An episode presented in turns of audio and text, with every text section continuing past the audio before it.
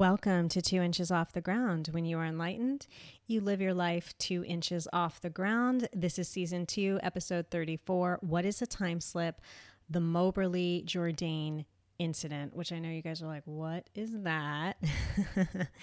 and I have a feeling you know it, and we are going to be discussing it today.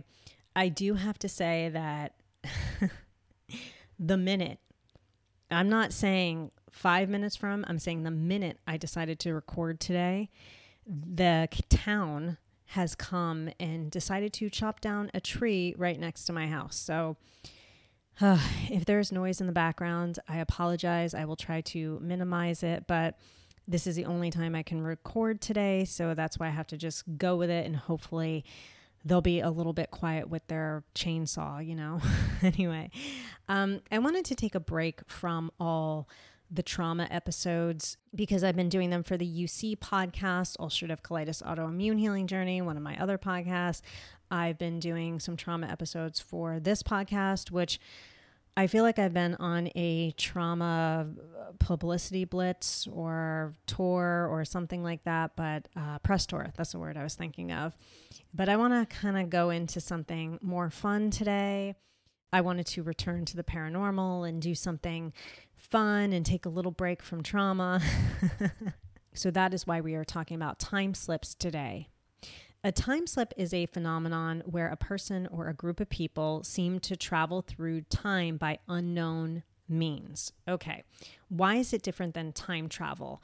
I read a I read this long article about the difference between time travel and a time slip. Long story short, it was very convoluted but the basics of it is time travel is more scientifically based. A time slip is just where, for example, let's say I'm driving on a country road, I come upon this field and I see old fashioned farmers in it. I see old fashioned farm equipment from 100 years ago. And then a week later, I'm driving on that same road, go to that same field, and there's nothing there. So I had a time slip. Or number two, you can see a time slip or you can witness or be a part of someone else's time slip. There is a famous story.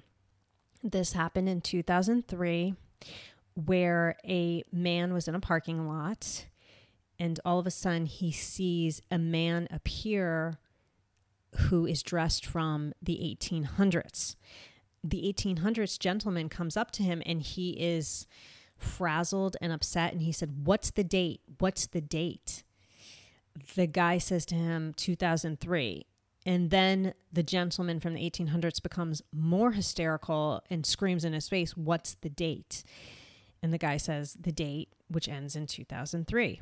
The 1800s man just looks flabbergasted and takes a second and calms down. So the original man from 2003, he's in a parking lot. He turns back around because he thinks this guy is just a weird, hysterical person, turns around, about to unlock his truck, turns around again to see the man, and the man's completely gone. So there's that type of time slip as well, where you are involved in it, but someone else is having the time slip. There are four characteristics of a time slip, according to historical writer Mike Dash of Mike Dash history.com. Okay, I have to say before I go into these characteristics, I got sucked into this. I got sucked into the Mike Dash History.com website. He is a historical writer, but he focuses on the weird and the bizarre and a little bit paranormal. Not a lot of paranormal, but a little bit. And I could not stop reading this website. I mean, this website sucked probably two hours of my Sunday because it was so good. And I want to go back and read more and use some of it for this podcast. But if anyone's interested and you're into bizarre history, mikedashhistory.com. And I'm saying dash is in D a S H. Okay, so let's go back. He says there are four characteristics of a time slip. Here they are. Number one, the people involved are fully aware that something strange is occurring, but the reality of the time slip phenomenon does not register until sometime later. Number two, there's an unnatural stillness in the surroundings, such as lack of leaves rustling in trees, wind, birds chirping. Everything is still and silent. Number three, a time slip is fully immersive. The people can interact in the time slip environment. Number four, people see something from another time that they shouldn't have seen or known about. Okay, so let's start with the most famous time slip of all time. It's called the Moberly Jourdain incident. Some people look it up as the Versailles time slip, the Versailles incident. I've known of this time slip since I was a small child. I've known about it forever. I just never had a name to put with it. Now I do. It is an amazingly fascinating story and I've read books on it and I have to say that Wikipedia does a good job of summarizing it so I'm going to read from Wikipedia today, which I know is not fancy, but that's the best summary I can give you. So let me access that page. In 1901, there were these two British female academics, Charlotte Moberly and Eleanor Jourdain. And they had visited Paris several times, but this time when they visited Versailles, they had an incident that they will never forget. So here we go. Moberly and Jourdain recounted that they had decided to visit the Palace of Versailles as part of several trips around Paris, detailing how, on August 10, 1901, they had traveled by train to Versailles. They remembered not thinking much of the palace after touring it, so they said they decided to walk through the gardens to the Petit Trianon, but after reaching the Grand Trianon, found it was closed to the public. They recollected traveling with a Baedeker guidebook, but they said they became lost after missing the turn for the main avenue and entered a lane where they bypassed their destination. Moberly reported that she noticed a woman shaking a white cloth out of a window, while Jourdain recalled noticing an old deserted farmhouse outside of which was an old plow. At this point, they described a feeling of oppression and dreariness coming over them, by the way, when I've researched time slips, you hear about this a lot this feeling of just ominous, uh, dread, that type of feeling.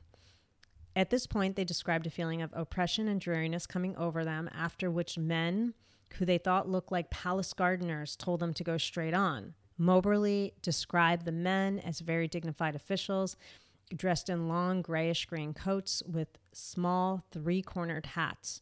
Jourdain recalled that she noticed a cottage with a woman holding out a jug to a girl in the doorway, describing it as a tableau vivant, or a living picture, much like Madame Tussaud's waxworks. Moberly did not observe the cottage, but remembered that she felt the atmosphere of change. She wrote, Everything suddenly looked unnatural, therefore unpleasant. Even the trees seemed to become flat and lifeless, like wood worked in tapestry. There were no effects of light and shade, and no wind stirred in the trees. They reported reaching the edge of a wood close to the Temple de l'Amour and coming across a man seated beside a garden kiosk or gazebo wearing a cloak and large shady hat. According to Moberly, his appearance was most repulsive, its expression odious. His complexion was dark and rough. Jourdain noted the man slowly turned his face, which was marked by smallpox. His complexion was very dark. The expression was evil and yet unseeing. Though I did not feel that he was looking particularly at us, I felt a repugnance to going past him. They said that another man, whom they described as tall, with large dark eyes and crisp curling black hair under a large sombrero hat, came up to them and showed them the way to the Petit Trianon. Moberly said she noticed a lady sketching on the grass who looked at them after they crossed a bridge to reach the gardens in front of the palace. She later described the lady as wearing a light summer dress and a shady white hat with much fair hair. Moberly reported that she thought she was a tourist at first, but the dress appeared to be old fashioned. Moberly came to believe that the lady was Marie Antoinette. Jourdain, however, did not see the lady. At their return to the palace, they reported that they were directed round to the entrance and joined a party of other visitors. And then, after they toured the house, they went back to Jourdain's apartment. According to Jourdain and Moberly, neither woman mentioned the incident to one another until a week after leaving Versailles, when Moberly, in a letter to her sister about their trip, started writing about the afternoon of the Versailles incident. She reportedly asked Jourdain if she thought the Petit Trianon was haunted, and Jourdain told her she thought it was. Three months later in Oxford, the pair said that they compared notes and decided to write separate accounts of what happened while also researching the history of the Trianon. They thought that they might have seen events that took place on August 10th, 1792, only six weeks before the abolition of the French monarchy, when the Tuileries Palace in Paris was besieged and the king's Swiss guards were massacred. According to their narrative, they visited the Trianon Gardens again on several occasions, but were unable to trace the path they took. Various landmarks, such as the kiosk or the gazebo and the bridge, were missing, and the grounds were full of people. Trying to come up with an explanation, they wondered if they had stumbled across a private party or an event booked that day. However, they found that nothing had been booked that afternoon. Through their research, they thought they recognized the man that they reportedly saw by the gazebo as Comte de Vaudreuil, a friend of Marie Antoinette, who herself Moberly had claimed to see. Convinced that the grounds were haunted, they decided to publish their story in a book, An Adventure, in 1911 under the pseudonyms of Elizabeth Morison and Frances Lamont. The book, containing the claim that Marie Antoinette had been encountered in 1901, caused a sensation. However, many critics did not take it seriously due to its implausibilities and inconsistencies. Okay, so let's get to that because I have mixed feelings about this time slip. And that's the thing with time slips, they're complicated. So you can always, I feel, debunk a time slip. So that's a good thing and that's a bad thing. I find with this one, there are a lot of holes in the story, and I'm going to read you about some of those holes. A non supernatural explanation of the events was proposed by Philippe Jullien in his 1965 biography of the aristocratic, decadent French poet Robert de Montesquiou. At the time of Moberly and Jourdain's excursion to Versailles, Montesquiou lived nearby and reportedly gave parties in the grounds where his friends dressed in period costume and performed tableaux vivants as part of the party entertainments. Moberly and Jourdain may have inadvertently gate crashed a gay, fancy dress party that they confused for a haunting. The Marie Antoinette figure could have been a society lady or a cross dresser the pockmarked man Montesquiou himself. It was suggested that a gathering of the French decadent avant garde of the time could have made a sinister impression on the two middle class Edwardian spinsters, love that word, who would have been little used to such company. Okay, so if you read through this, it talks about a lot of the debunking, and I just want to get to the next one, which I found really interesting. Brian Dunning of Skeptoid concluded that Moberly and Jourdain were simply human and were mistaken. He notes that the editions of An Adventure were embellished each time they were published, and inconsistencies in their memories were apparent. For example, in the second edition, the pair wrote that Moberly did not mention the sketching woman to Jourdain until three months after their visit to Versailles, and Jourdain did not remember such a thing. In contrast, Moberly did not remember much of what Jourdain described. It was only after much discussion, note sharing, and historical research that Moberly and Jourdain came up with the time period as 1789 and assigned identities to a few of the characters they saw, including Marie Antoinette herself as a lady sketching on the lawn. As Moberly and Jourdain admitted, they had been lost on the vast grounds of Versailles. Dunning notes that their descriptions of footbridges and kiosks or gazebos could fit any number of existing structures. I think the theory of Robert Montesquiou having the party makes the most sense to me. Because if you think about it, at the time in 1901, because Montesquiou was gay, these parties, my guess, were probably hidden from the public. And these two women probably did stumble upon them. And I don't love the word spinster, but I understand when you have these two wasps coming across this cross dressing gay party for the time, it may have been shocking to them. I also looked up pictures of Montesquiou. I did not see the pockmarks, but he did have a much darker complexion. And in these photos, if you look him up, he has a sinister look to him. He's not smiling. And I could see where they're already scared. They look up and they see this darker man who apparently historically did have the pockmarks of smallpox. I find it also interesting how they said that the woman sketching was Marie Antoinette. I think we all know about cross dressing and drag queens in this era. And when they are able to make themselves up, for the most part, they do an incredible job. So if this man was having a gay party, and if it was, let's just say, a cross dresser, a drag queen sitting there painting I could see that this person who could have been a man looks exactly like Marie Antoinette. So the gay party theory is probably what I think happened. I'm not sure they were in a time slip, but I will say it is unusual, unless they were embellishing, that they had that recollection of time stopping, of just time standing still. I also find it interesting that you have these two women in 1901. They are speaking English. They are, I'm assuming they're speaking English because they're both British.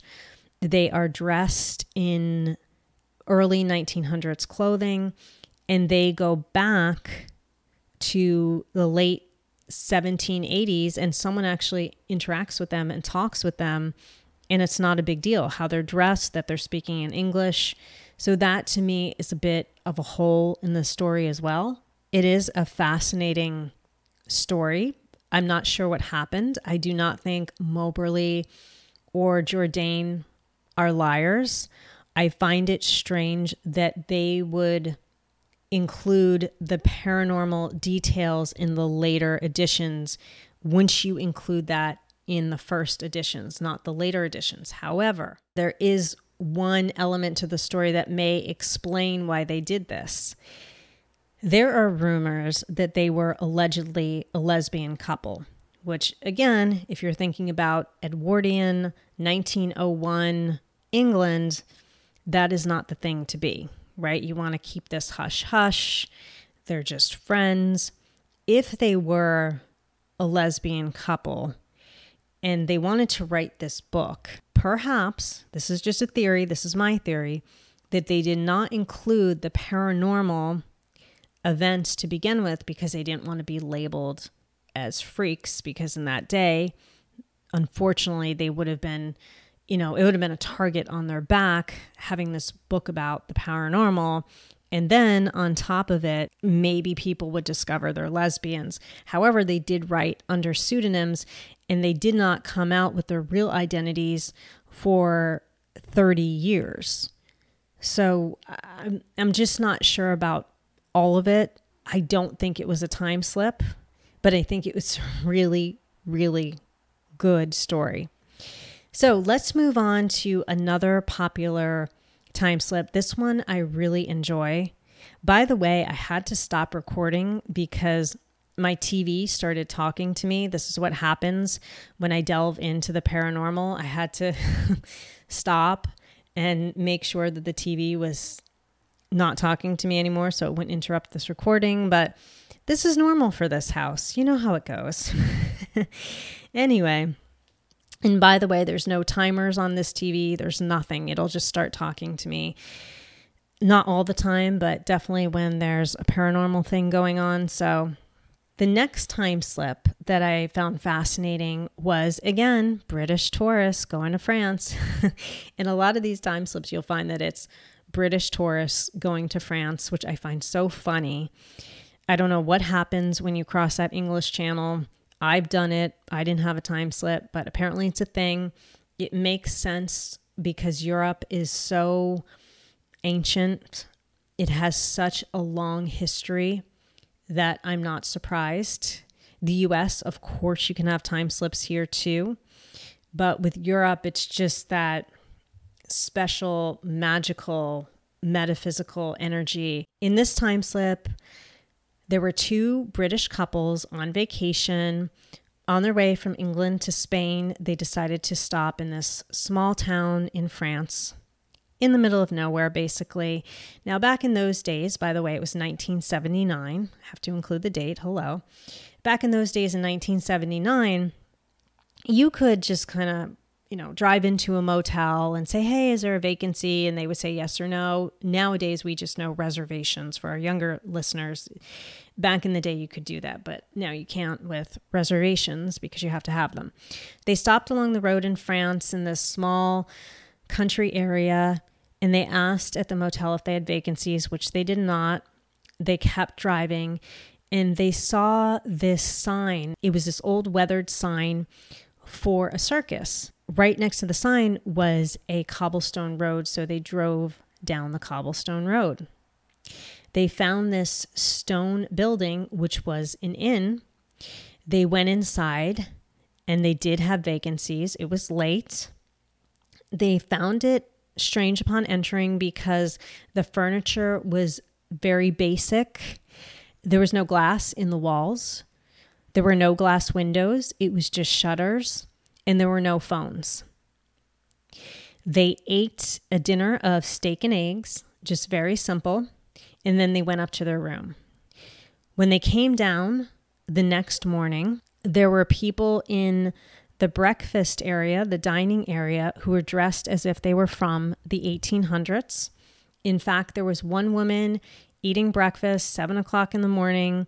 She is in a gray ball gown that you would see from the 1800s. The tourists were shocked. They sat down, they ate, they just observed everything around them, and they decided to take pictures. So they pulled out their cameras, took pictures. After breakfast, they decided to be on their way. They checked out with the innkeeper. The price of the inn was absolutely nothing. It was the equivalent of two pounds British. So they were excited by that and they basically left the premise. Two weeks later, on their way back, they decide to stop at the hotel again because they said, hey, that was a really weird experience. Let's stop again. They drive, they see the circus sign, they see the cobbled stone road, they drive down it. They cannot find this inn. And keep in mind, it's only two weeks later in 1979. Cannot find it. They finally say, forget it. We're going to leave and they just drive back, find something else. After their vacation, they can't stop thinking and talking about this incident. So, four years later, they decide to return to the same little country town in France and they see the circus sign, they see the cobblestone road, they drive down it, no inn. They finally decide to talk to the townspeople who tell them that no inn has ever existed. By the way, I wanted to mention that in those four years, they obviously developed the photos from the inn. None of the photos came out, none of them could be developed. So they asked the townspeople, the townspeople said, There's an inn that sounds very similar to it. So they drive to that inn, and it's similar, but it's not the same thing these British tourists are convinced that what they saw and what they entered was a time slip, especially because their photos did not develop. Hmm. I find it coincidental that there was an inn in the town that was very similar to what they were describing and what they stayed in. But they swore up and down that this was not the hotel that they stayed in four years ago. This was something different. And it wasn't in the vicinity where they were talking about. Yes, it was in the small town, but it wasn't down the cobblestone road or anything like that. So they are convinced that they stumbled into a stone inn from the 1800s. Here are a couple, again, holes in the story. If they're from 1979 and they're driving a car from 1979 onto the property, they park the car. They're probably wearing shorts and t shirts. And think about it as women wearing t- shorts and t shirts, probably bell bottoms. They probably have cameras. So they have these modern cameras hanging around their necks.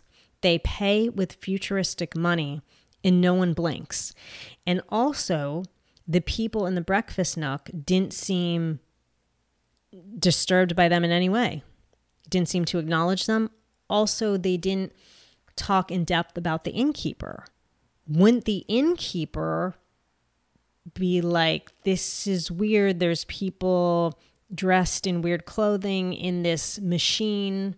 I've never seen a car. That's where the holes in the story are not adding up to me. Again, I don't think they're lying. I don't think they're lying at all. Why would you lie and put yourself out there? I do believe something happened. Perhaps it's another incident, much like Mobley Jourdain, where they stumbled upon some type of reenactment party. I'm going to stretch this one and say perhaps it could have been another kind of secret gay party, cross dressing, because that really struck me with the person in the ball gown. Because in 1979 in small town France, it could have been something where you wanted to keep quiet yet again. If this were a time slip, what about the innkeeper? Was the innkeeper someone who could go in between 1979 in the 1800s. So the futuristic money, the way they were dressed, the car didn't disturb them. But yet at the same time, the 1800s people didn't disturb them. Is this someone who's in a go between? So I have a lot of questions. I do find it strange that although the other film developed no problem from the trip, that film did not develop. So I'm going to say for this one, I'm 50 50. I'm on the fence with this one. I think there's a big possibility it could have been a time slip. All right, so now I want to talk about my time slip, which you have heard about in the Parallel Universe episode, but I briefly mentioned it there. Today I am going to really dissect it because I want you to understand that I fully think that I had a time slip. I took a trip as a corporate flight attendant corporate flight attendant, flying on private jets with the rich and famous. I took a trip to Ypsilanti, Michigan. That is Y P S I L A N T I, Michigan. Ypsilanti is 35 miles southwest of downtown Detroit. I did not get to the main town of Ypsilanti when I was there, but I looked it up online. It's very cute. It's this colorful, building modern town. And this is important to the story. I looked up the fast food chains there, and they were all very modern looking, very modern looking buildings, like a McDonald's cafe. I start out that day, this was in 2018, it was summer 2018. I start out that day at the FBO. This FBO or little airport is in the middle of nowhere. So the pilots just wanted to relax in the crew lounge because we were there for a few hours. I wanted to go out and find food. At these FBOs, sometimes when they're older, they'll give you a 1970s, 1980s police car. They disable the lights and the sirens, which sucks. I got in the car and I drove around the airport and probably about five ten minutes from the airport i found this area which had a grocery store. I drive into this area so if you can think about it on my left in the corner is a grocery store and then on my right are mcdonald's and arby's and there's something else like an older fast food chain that i haven't seen in years like a long john silver's. I mean you haven't seen those things in years all of these fast food chain facades, the buildings, all looked as if they were from the 70s or the 80s. Nothing looked modern. If you remember in the 1980s how the McDonald's looked, that's exactly how it looked with the arches and the whole thing. There was no modern play place or cafe or anything like that. And I found it weird that it was Long John Silver's. And I even said to myself, I remember in the 80s going on trips to Pennsylvania and seeing these things. Now, I'm not saying that they don't exist. I'm sure they probably still do exist in certain, you know, areas of the country, but it, remember that the buildings were really 1970s, 1980s looking, that old. So I pull into the parking lot of the grocery store, and the parking lot is, let's say, three quarters full, and all of the cars are from the 1970s or 1980s. I do not see one Land Rover, Nissan Rogue, Honda CRV. Nothing is modern. Everything is like I step back in time. I enter the grocery store and I stop because I first remember that the shopping carts were old. They looked again like something you would see from the 80s. And then I look towards inside the grocery store that was busy. And I remember just stopping in my tracks because it looked like I had entered a scene from the 1980s. Seriously, like it, exactly how the people were dressed, what the people looked like, the grocery store itself. The grocery store had carpeting, which I'm not saying doesn't exist today, but I've I don't think I've seen it in quite some time. I remember the cashier who had the punk rock 80s look, including the makeup, including the Madonna look, including the high hair. And those around her didn't look like punk rockers, but they looked like outfits from the 1970s or 1980s, you know, like the shorts, those really short shorts and the whole thing. Now, I had a strange feeling, but I did not have that everything is still, time stops, I can't hear anything. It wasn't like that. I could hear, I could see, I could probably interact if I wanted to interact, but I was in shock. It looked like an absolute throwback. Now,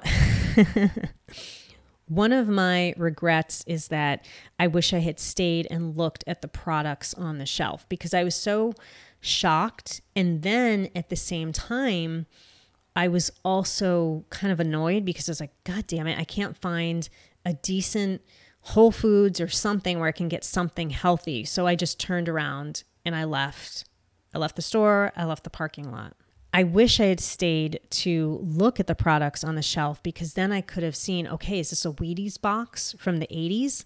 Is Bruce Jenner, now Caitlyn Jenner, on the box? What do the products look like? I think that would have answered a lot of questions if I was in a time slip. But like most of these people where time slips occur, I couldn't get my head around it. And the funny part, right, is that I am so into the paranormal. I am so into the metaphysical, but yet I still couldn't get my mind around it, couldn't get my head around it. Like other people who have experienced time slips, I really didn't get my head around this for some time after. And I said, okay, I think what I experienced was a time slip. But when you're in the moment of it, it's too confusing. You don't understand. Experts say that time slips often happen when driving or flying. Why? Because you're in a meditative, open headspace. If you think about me that day, I was working, but I was in a really good mood and I was in a really relaxed state. I had flown in on a plane and I was driving in a car from the 1970s, 1980s. What I talked about in the Moberly Jourdain incident and the hotel incident of 1979 you'll find a lot of times people are in a good mood, they're on vacation, and this is when it happens. When my husband and I listened to some stories about time slips yesterday, because I wanted him to listen to the pilot time slips because he is a pilot and he found them fascinating. One of the time slips he listened to, it was a pilot in the 1930s, he was in, again, Britain. As he reports, he was in a marvelous mood. He was in a heightened, happy mood that day. His plane was about to go through a storm. He had to divert and land at what was seemingly an abandoned airport. When he got on the ground, he saw a plane from another time. He was flying in a biplane. Uh, this was military space, and he was only used to seeing biplanes, but this plane had fixed wings on it. There was a wing on one side of the plane and a wing on the other side of the plane. He had never seen that. There was a toolbox open. There was a mechanic that he did talk to for one second, and the mechanic was wearing a blue uniform and he was used to seeing the military gray uniforms of the mechanics. And he didn't realize what was going on. He found it all very strange, but he said, You know what? I'm just going to leave because the storm has passed. So he left. Several years later, the new plane of the military was that fixed wing, wing on one side of the plane, wing on the other side. So that's when he saw it and recognized it. Also, the mechanic uniform for the British military had changed from gray to blue, and it was the blue of the mechanic he had seen that day. So he believes that he traveled a few years into the future. Because when he was back in the past and he described that airport, they said, No one's there, it's abandoned. And I believe he actually even traveled to that airport and no one was there and it was abandoned. That's a good example of, again, you're in this meditative, relaxed state where you're in a good mood something about the Ypsilanti time slip was that I remember for some odd reason that I was in a really good mood that day. I was really happy. I was really elated. I was really high vibrational. And then this occurred. Why would I remember that? Out of all the days to remember I was in a good high vibrational mood, why would I remember that day in particular? I also want to say I was debating mentioning this, but I thought it was a little too strange after I talked to my husband about it. So, my husband's a pilot. And he said to me when I said the name Ypsilanti, he said, I know that name from somewhere. Ypsilanti is famous in the aviation world because there was a famous hypoxia incident that they got the recording off of where the pilot fell into hypoxia. Hypoxia is when your body is not getting oxygen, the oxygen is not going to your cells, so it pretty much kills your brain. And what happens when you're in hypoxia, you start talking like this and you can't understand anything, you can't focus. It's like you're almost going into a coma, falling asleep if you Google hypoxia, you can hear what pilots sound like when they go into hypoxia. It's terrifying. It's a scary thing. So, this pilot had a hypoxic incident right over Ypsilanti. And I asked Craig if there was anything paranormal in that story. And he said to him, no, but he said, who knows? Because you'd have to talk to the pilot. But the one thing he did find strange is that it was a pressurization issue. But he said usually when it's a pressurization issue, you hear it, you know it, you hear a loud sound.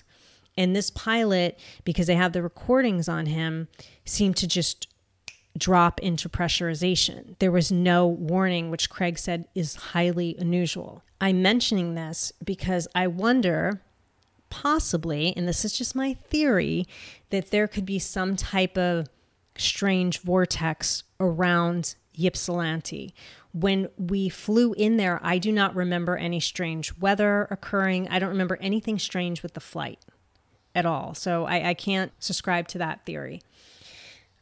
But I do find it a little odd that this hypoxia incident, which was highly unusual, that it just occurred without warning, happened in the same place where I believe I had a time slip. Just wanted to throw that in. I'm not trying to make the paranormal out of something not paranormal, but hey, it's something to think about. The good news is that the airport closest to me has direct flights to Detroit. So this may be something that I try to explore in the next year or so. I might try to go back to Ypsilanti and see if anything happens. If any of you know anything about a vortex or anything strange happening in Ypsilanti, please DM me. Uh, uh, email me because I'd love to know if you've heard anything. So, just something kind of fun to throw out there, right? I personally believe that time slips happen all the time. I believe it either happens and we don't realize it, or it's so subtle and we don't realize it, or like I had said in the beginning with the man from 2003 seeing the man from the 1800s, perhaps we've seen a time traveler come into our time by accident and we just don't realize it. I really think because we are lifting the veil on consciousness and the metaphysical and things like aliens and other universes, I really do believe that we're going to start seeing a lot more time travel, time slips, all of these things.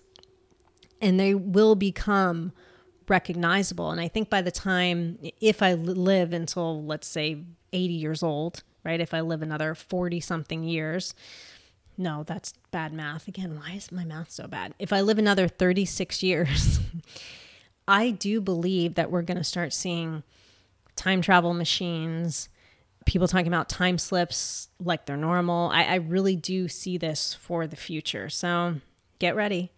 The only thing I want to add is a TV show that I really loved to the point that I think I'm going to watch it again entirely the second time.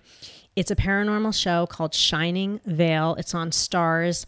I either watched it on Hulu or Prime, so look at both. It stars Courteney Cox, who played Monica in Friends, and it also stars Greg Kinnear. It is so funny. I would describe it as a cross between a very light American horror story and The Shining.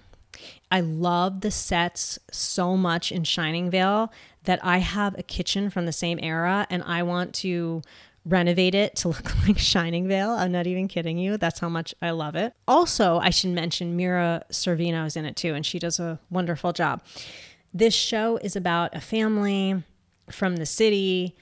They decide to move to the country of Connecticut and they buy a haunted house. But you can see it has a lot to do with time slips, but more with ghost time slips, which I'm going to be talking about for Halloween.